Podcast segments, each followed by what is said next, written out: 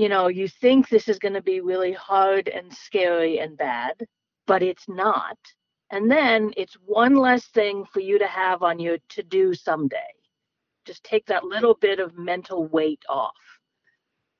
Because a lot of people who don't do it avoid estate planning for two reasons. Either because they think it's going to be incredibly arduous to come up with all the data that the lawyer is going to ask for, or because we all engage in this sort of magical thinking. If I don't say the word death, it won't happen.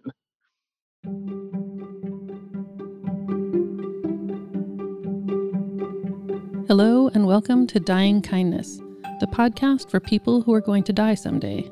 I'm Sienna Stewart, and I'm going to die someday. You will too. So let's all learn what we need to do and make some key decisions before we die in order to be kinder to those we'll leave behind.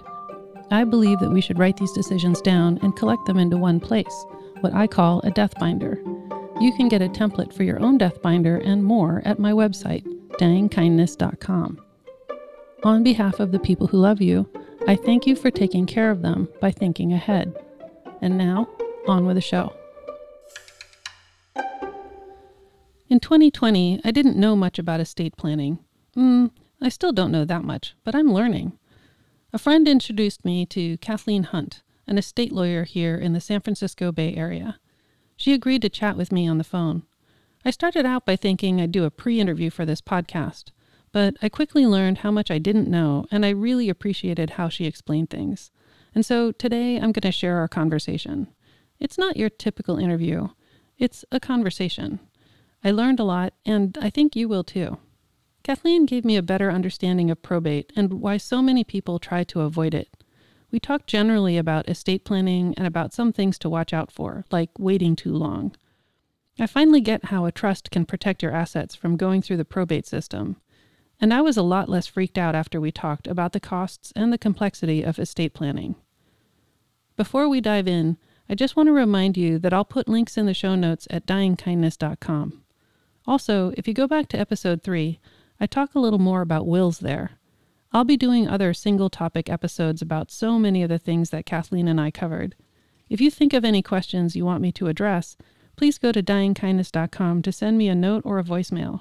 I'll do my best to get your questions answered. Okay, let's get started. I cut out the first part of our call where I described this podcast to Kathleen. I'll pick up where we started to talk about my situation, one that you might be in too.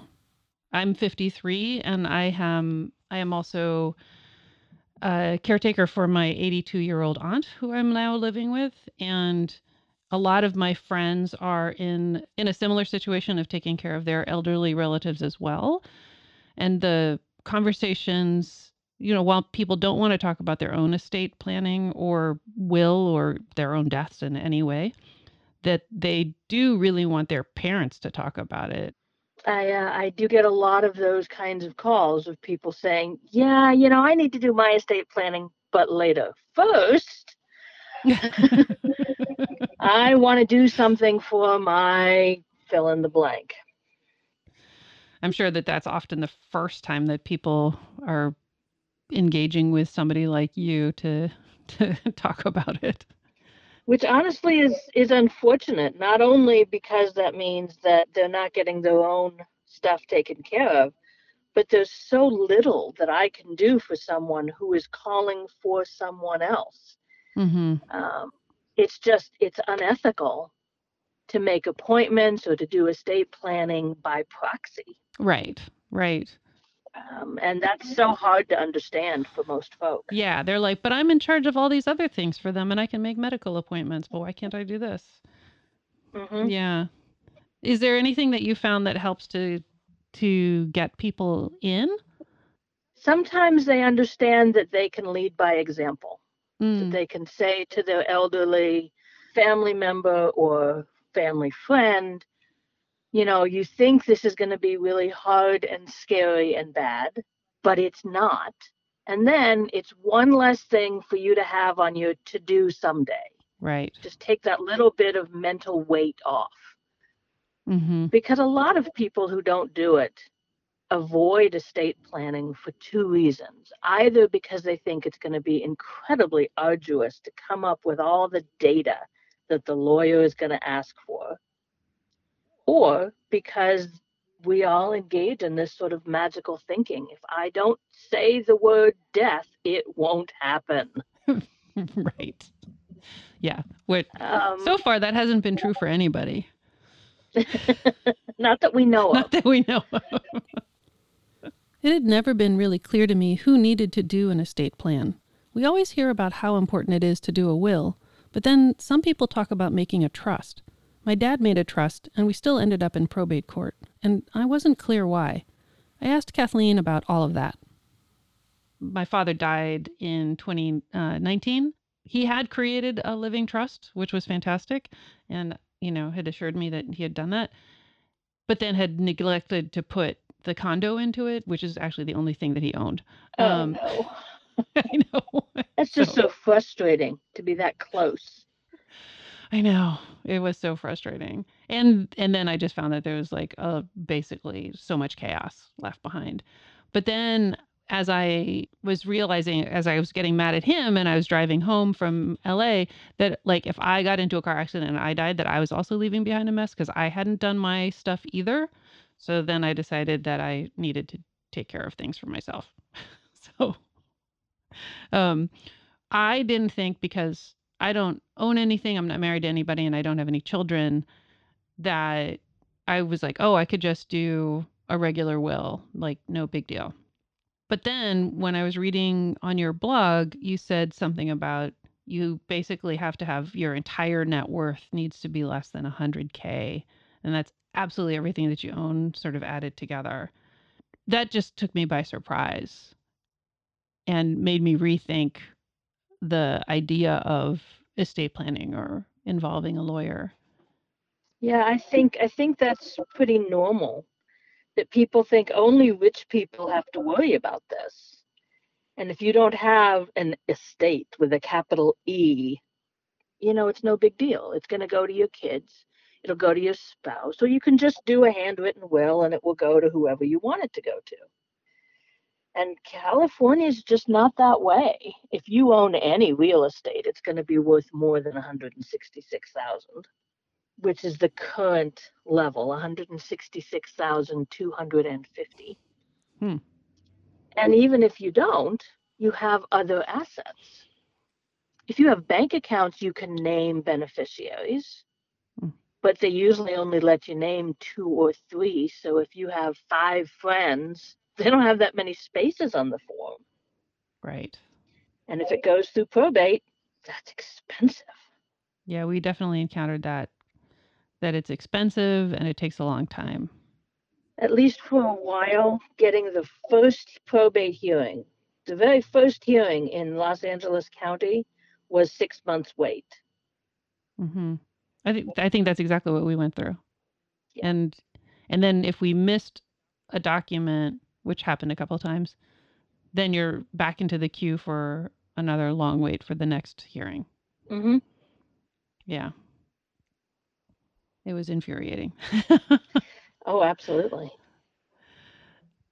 Yeah, I think there's something about the word estate that it definitely makes it feel like a rich thing, you know, and then it doesn't help that there's all these movies that, you know, it's like, oh, the big reading of the will, even for these complicated things that, okay, you're giggling. I have to hear more about your response to the movie tropes my sister was so disappointed that there is no reading of the will in California.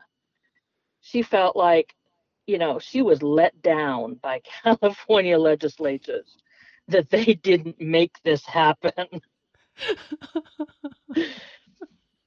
she wanted a big dramatic opening of the document and the exactly I mean, I'm sure it wasn't meant personally to uh, offend her, but boy, she was mad at me when I told her that. like, it's not my fault. Yes, it is. You're the lawyer. Fix it. and then you said that it's like that's the limit in California. Is it different state by state? Every state's different. Every state has their own rules. And it's my understanding that in some states, probate is no big deal. Oh, Um, Hmm. Which, of course, as a California lawyer, I think is so weird. right. right. But then there's people who like own things in different states. And so I was, that's what I was like, oh my gosh, now what happens? Yeah, then you have a uh, probate in multiple estates, multiple states, excuse me, that has to be resolved, and it takes so much longer. I have meetings sometimes with uh, with clients who say, "Well, I have a house here, but I was left this part of a family house in Maine or in Minnesota or wherever." Like, okay, you have to understand if you don't do your estate planning, your heirs are going to go through not one, but two probate processes. Mm. They are not going to enjoy this. You need to do something. Hmm. Yeah. That sounds like an extra nightmare. Yeah. Because you need different lawyers in each state because lawyers are only admitted to certain states depending on where they took the bar exam. Your estate planning would end up including like whatever you would say for retirement and stuff like that too, right? Generally speaking, retirement accounts, you can't retitle them. They have to stay in your own name because that's part of what the tax advantage that they offer is based on. Right. right? They uh, that's based on an estimate of your lifespan, and a trust doesn't have one. But if you have minor children, you don't want them to get control of those assets immediately, because that's Mhm. never a good idea. And so, yeah, you look at different ways to establish trusts that allows the kids to have access when it's appropriate for them to have access and not until then. Right. Right. Because otherwise, yeah, like my retirement accounts allow me to name a beneficiary, but if I had kids that were underage, they shouldn't be beneficiaries right away, is what you're saying. Right. That you'd want them to wait until some, you know, 18 or 21 or whatever it is that you decide. Most parents think 18 is too young, but yeah, if you name your kids on your beneficiary accounts, which is what most people do, they name the spouse first, which is great, and then they name the kids. It's going to be frozen until the kid hits 18. And then at 18, they might choose to roll it over, or they might choose to cash it out and get a hot car. Right. Drop out of school. Yeah. So Mhm. keeping it in trust and managed for them until they're at a better age makes sense, but not messing up the tax advantage. So whether you name a regular revocable trust as a beneficiary or an IRA beneficiary trust, those are all kind of fact dependent. Mm-hmm. Mm-hmm. I I, read I never on- intended to be an estate planner when I went to law school. That was never the idea. Oh, really? What did you think of- that you were going to do? I'm a constitutional law junkie. Ah. I wanted to be a First Amendment lawyer. Hmm. Oh yeah, I saw that you had done work with EFF and anti-SLAPP and and all of that. Yeah. Um, yeah, so you were on a on a trajectory towards defending First Amendment rights. So what was it about estate planning and this side of the law that pulled you in?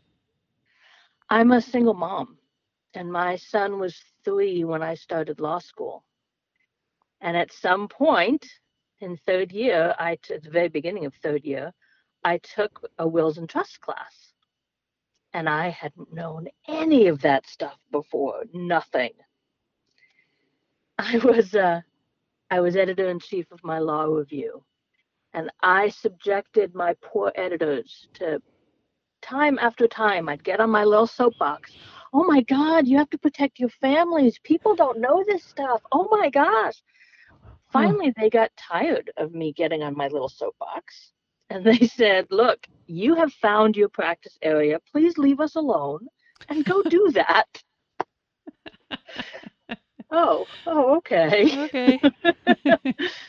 Do you remember any particular standout stories or something that, you know, horrified you to the point where you were like, oh my God, this is, I have to go tell somebody about this?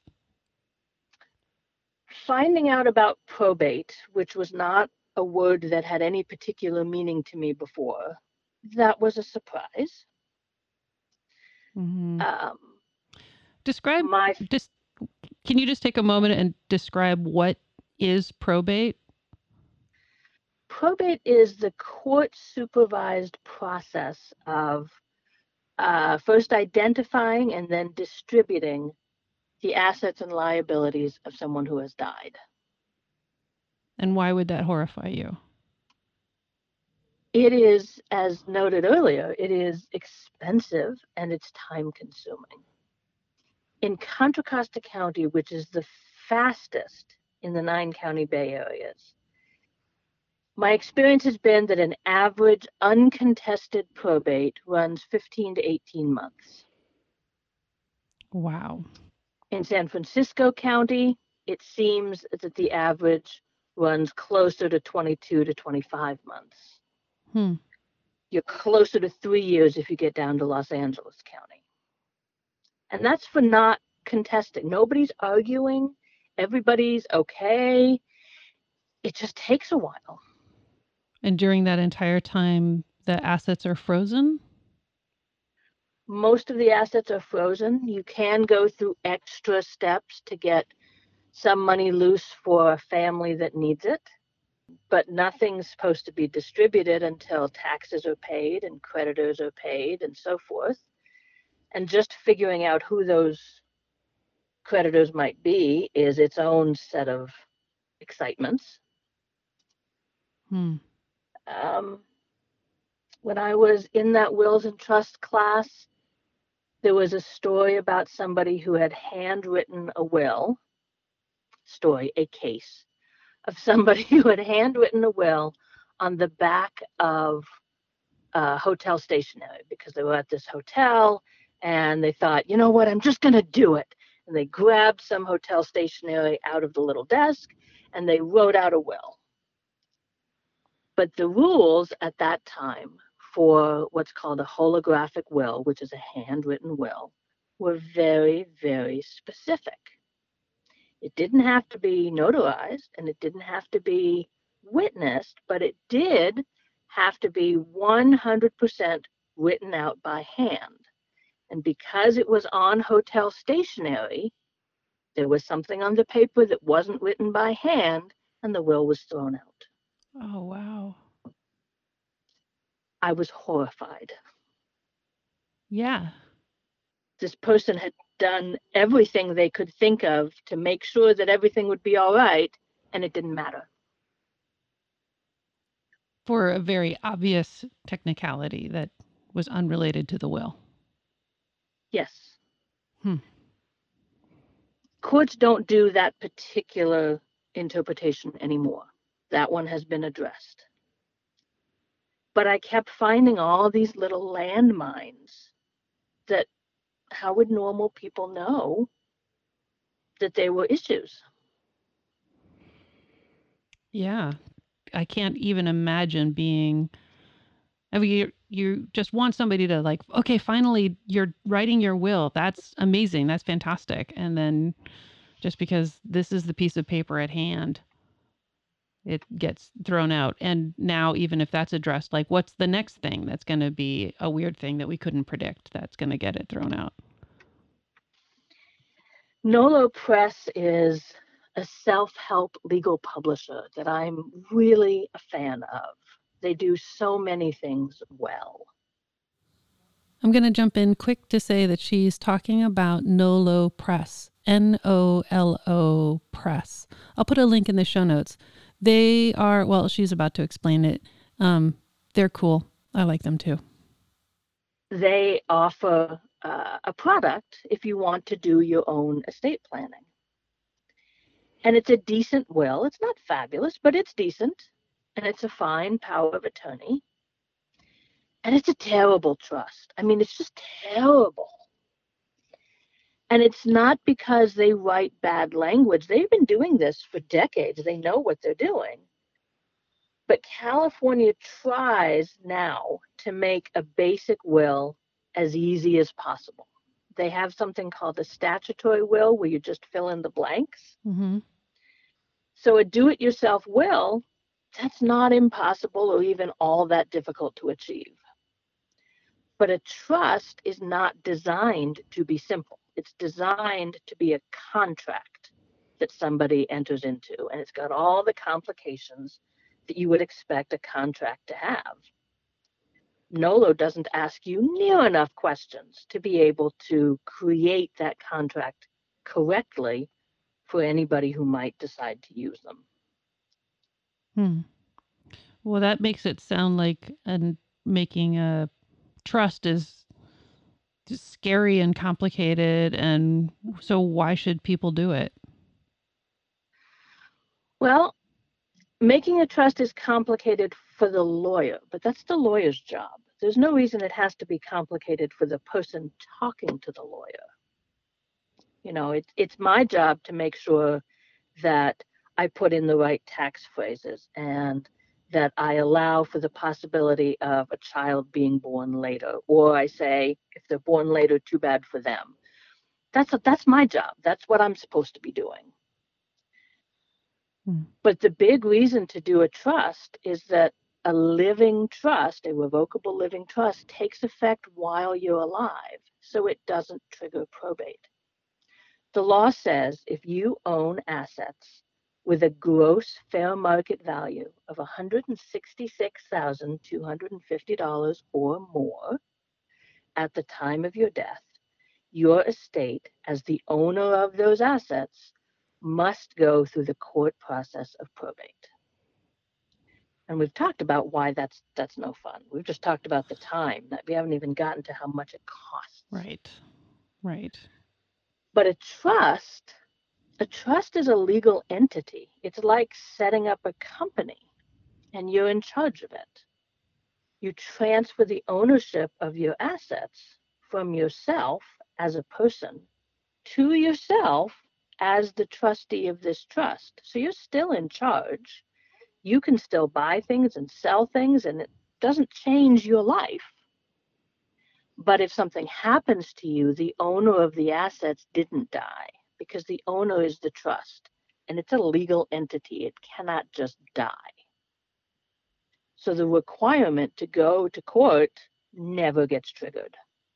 Mm-hmm. Instead of taking two years or three years, it takes maybe six months. Instead of costing thousands and thousands of dollars, it costs a couple thousand maybe. Hmm.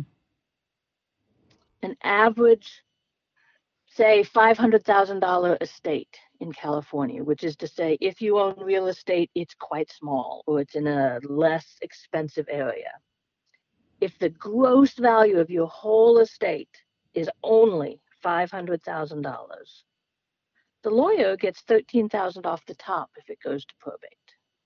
Hmm the bigger the estate, the more the lawyer gets paid. And this is somebody you've never met, probably. Whereas if you create a trust, you spend maybe two or three thousand up front. Your heirs have an easier time of it. It's faster, and you have more control. Who wouldn't prefer that?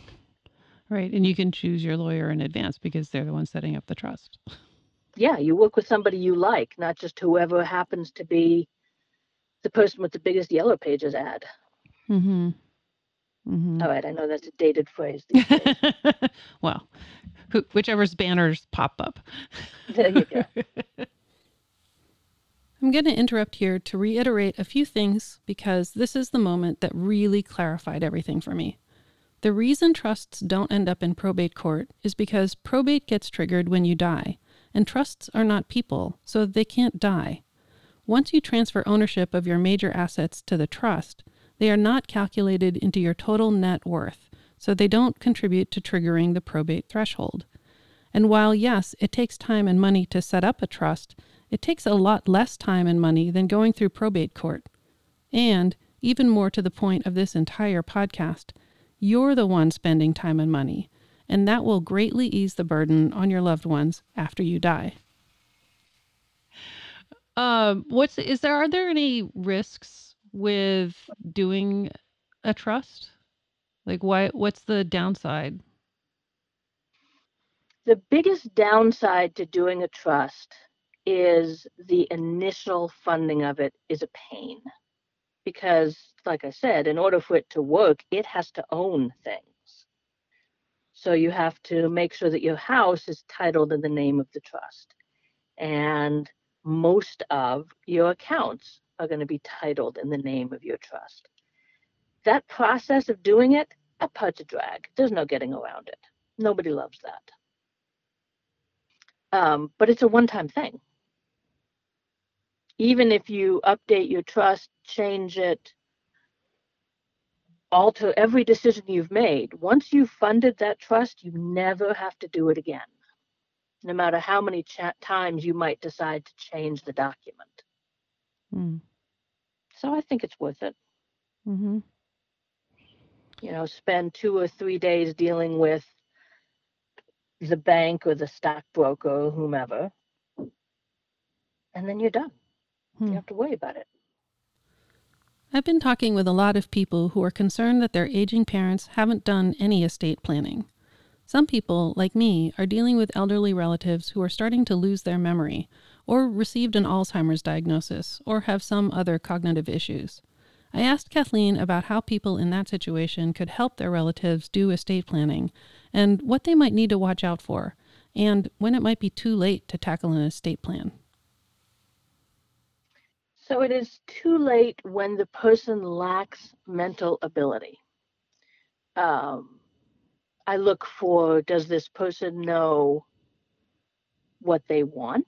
Do they know what they have? Can they identify who their natural heirs are?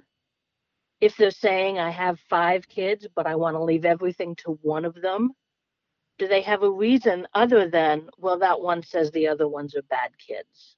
Mm.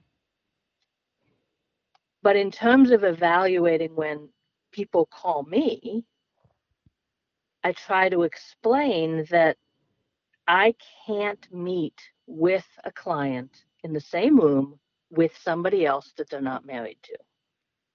They can't have their friend or other relative on the phone with them or in the room with them. I think a lot of people are worried that their person isn't going to be able to say what they want. But they have to, because if they're not saying what they want, then they're saying what you want, and that's not appropriate. Right, right.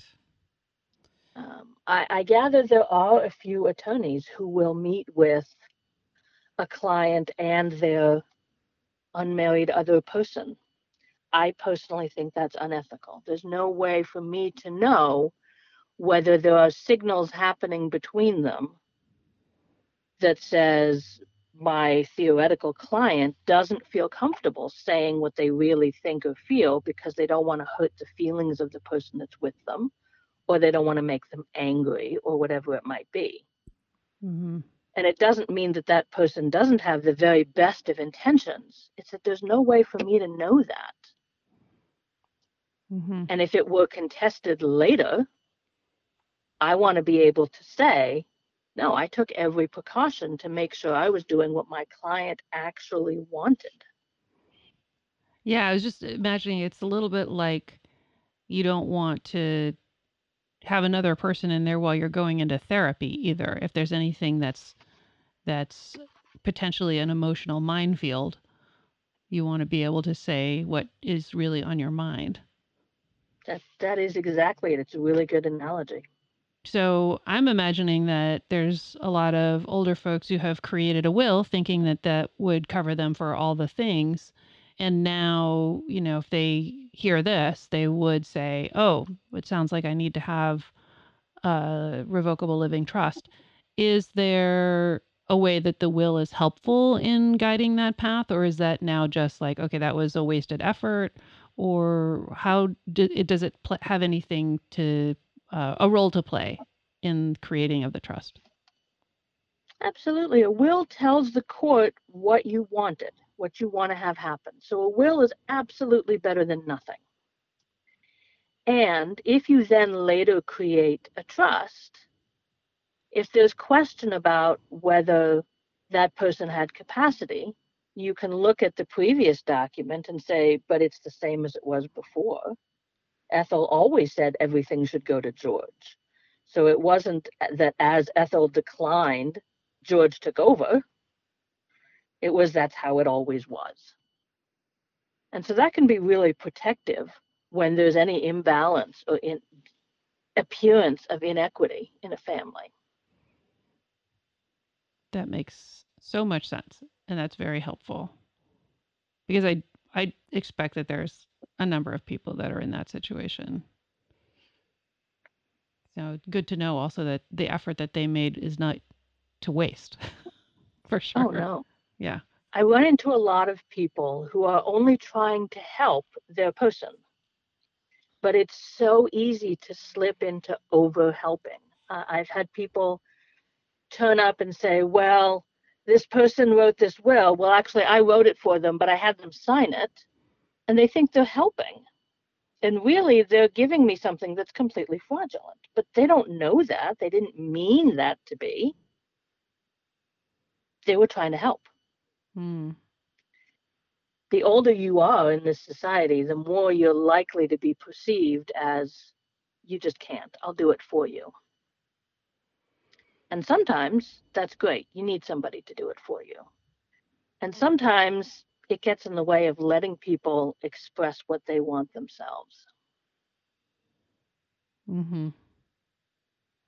And I mean, which is which is heartbreaking if they're getting talked over or pushed aside and and not able to have their own their own ideas and and desires put to the forefront just because somebody else is trying to be super helpful it's stomping over them i would say that absolutely everybody over the age of 18 should have at least two documents in place an advance healthcare directive, and a power of attorney for finances. Anybody at any age can become incapacitated. When you're young, your, your parents take care of it. But then there you are, you're 19, you're a legal adult, and something happens and you're in the hospital. Who has the right to speak for you? It's not that clear. Suppose you have a romantic partner. That person has no legal rights. Suppose your parents don't agree on what the best thing is to do for you. Who decides? If if you're lucky enough to know, you decide. And you do that by doing an advance healthcare directive. And the same thing with the finances. So somebody can pay your bills so you don't get out of the hospital to find out that PG&E has cut your power off. Oh man, just imagining that, that's horrible. And those, those are easy documents that anybody can do for themselves. You don't need a lawyer for those things. Um, Nolo Press does a fine power of attorney. Most doctors' offices will give you at least a basic advanced healthcare directive kit. Those things are inexpensive, easy, not uh, not a huge investment of either time or money, but they make such a difference in your life. I, I don't know if you happen to see it on my website. Um, I have a page about how much it costs to do estate planning with me because I don't really like hiding the ball on that. But one of the things on that page is to do a caregiver's authorization affidavit, and it's in case of incapacity. Parents think if something happens to me, the person I've named as guardian in my will is automatically going to take over. But the guardian only takes over when you're gone. If you're still alive, the only way for someone to become a guardian, to have legal rights to take care of your kid, is to be appointed a temporary guardian by the court. Now, sure, they're faster at doing that than they are at doing most things, but it is still a court system. It takes a little while. And then what? You have a child entering foster care or sitting in the police station because nobody is legally authorized to say, yes, set that broken arm. Yes, I'm going to take care of this child. Nobody's authorized. And if anybody is disagreeing, everything is on hold. Nobody wants that. But people assume either nothing will ever happen to me, or, oh, I have a guardian named. If I'm in the hospital, the guardian will take over. It's not true. Because that only comes into play if you're actually gone. Right. Hmm. Yeah, I realize that I'm straying somewhat from your subject matter because incapacitated is not dying. But once you're 18, there's, there is no clear identification of this is the person that is in charge. There can be multiple people in the group that has theoretical authority. And if they don't agree, that's not great. And if the person that you're closest to isn't in that legal group, that's not great either. How many of us have family that have nothing to do with biology? We want to include them. Yeah. Especially if that chosen family is at odds with your biological family. Absolutely. Yeah. At this point, we started talking about the process of selecting a lawyer. I'll summarize by saying that every estate lawyer I've spoken with has told me it's important to interview a few people because it's critical that you feel comfortable with them. You'll be discussing extremely personal and potentially emotional issues with them. And if the circumstances of your life change, you probably need to call them again in the future to make adjustments to your estate plan. So you want someone that doesn't make you dread calling them. Talking about this stuff is hard enough, try to find someone who helps you feel ease about doing it. People are often surprised by how extremely emotional the process is for them, just thinking about the answers to pretty simple questions, because nobody likes to think about it. Mm-hmm. And I cannot tell you how often I have left someone's home. Pre COVID, I saw people in their homes. Um, and what I heard behind me was, oh my God, I need a drink. but then when it's done, it feels so good to just know that you have controlled what you want and made that happen. Personally, I think that when you choose a lawyer, it should have nothing to do with how much that lawyer costs. And I, I say that knowing that I'm in the bottom third when it comes to costs. But ideally, your attorney should be somebody that you feel comfortable with. You're going to be updating and coming back to this person, we hope, for a really long time to, as your life changes and the law changes. When something comes up, you don't want to think, oh God, I have to call the lawyer, because nobody's going to do that. You want it to just be, oh, I'm going to call this person. Great. Before we got off the phone, I asked Kathleen how long it usually takes to set up an estate plan. So the for me, the first meeting is on the phone. Um, I don't even have a camera on my desktop. I know, but I don't. So I do the first meeting on on the phone. It usually lasts between 60 and 90 minutes. If at the end of that time we decide yes, we're going to go forward, we set a second appointment, usually no more than two weeks later, at which we're going to get together and sign everything. Start to finish, the process takes no more than two or three weeks, and you're done. That's amazing. It sounded like it would be so much more complicated and take so much longer than that. No, it's my job to deal with the complicated part. It's your job to think about the hard emotional stuff. Hmm.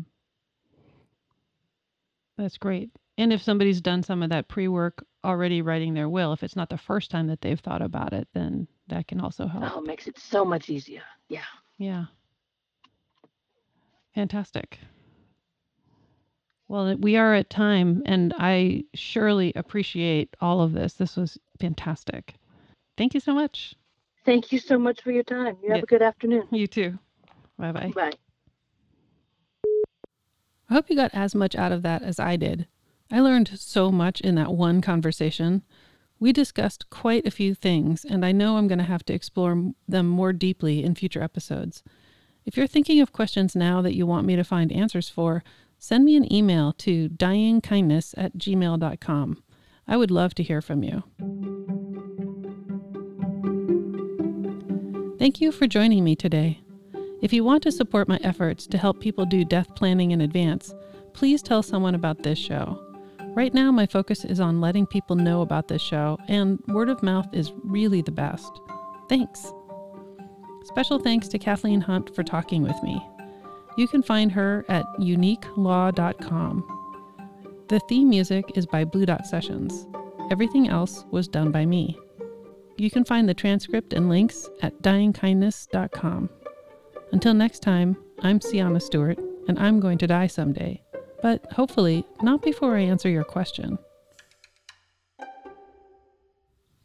Today's death reading is On the World by Francis Quarles from the anthology Death Poems, edited by Russ Kick. The world's an inn, and I her guest. I eat, I drink, I take my rest. My hostess, Nature, does deny me nothing wherewith she can supply me, where, having stayed a while, I pay her lavish bills and go my way.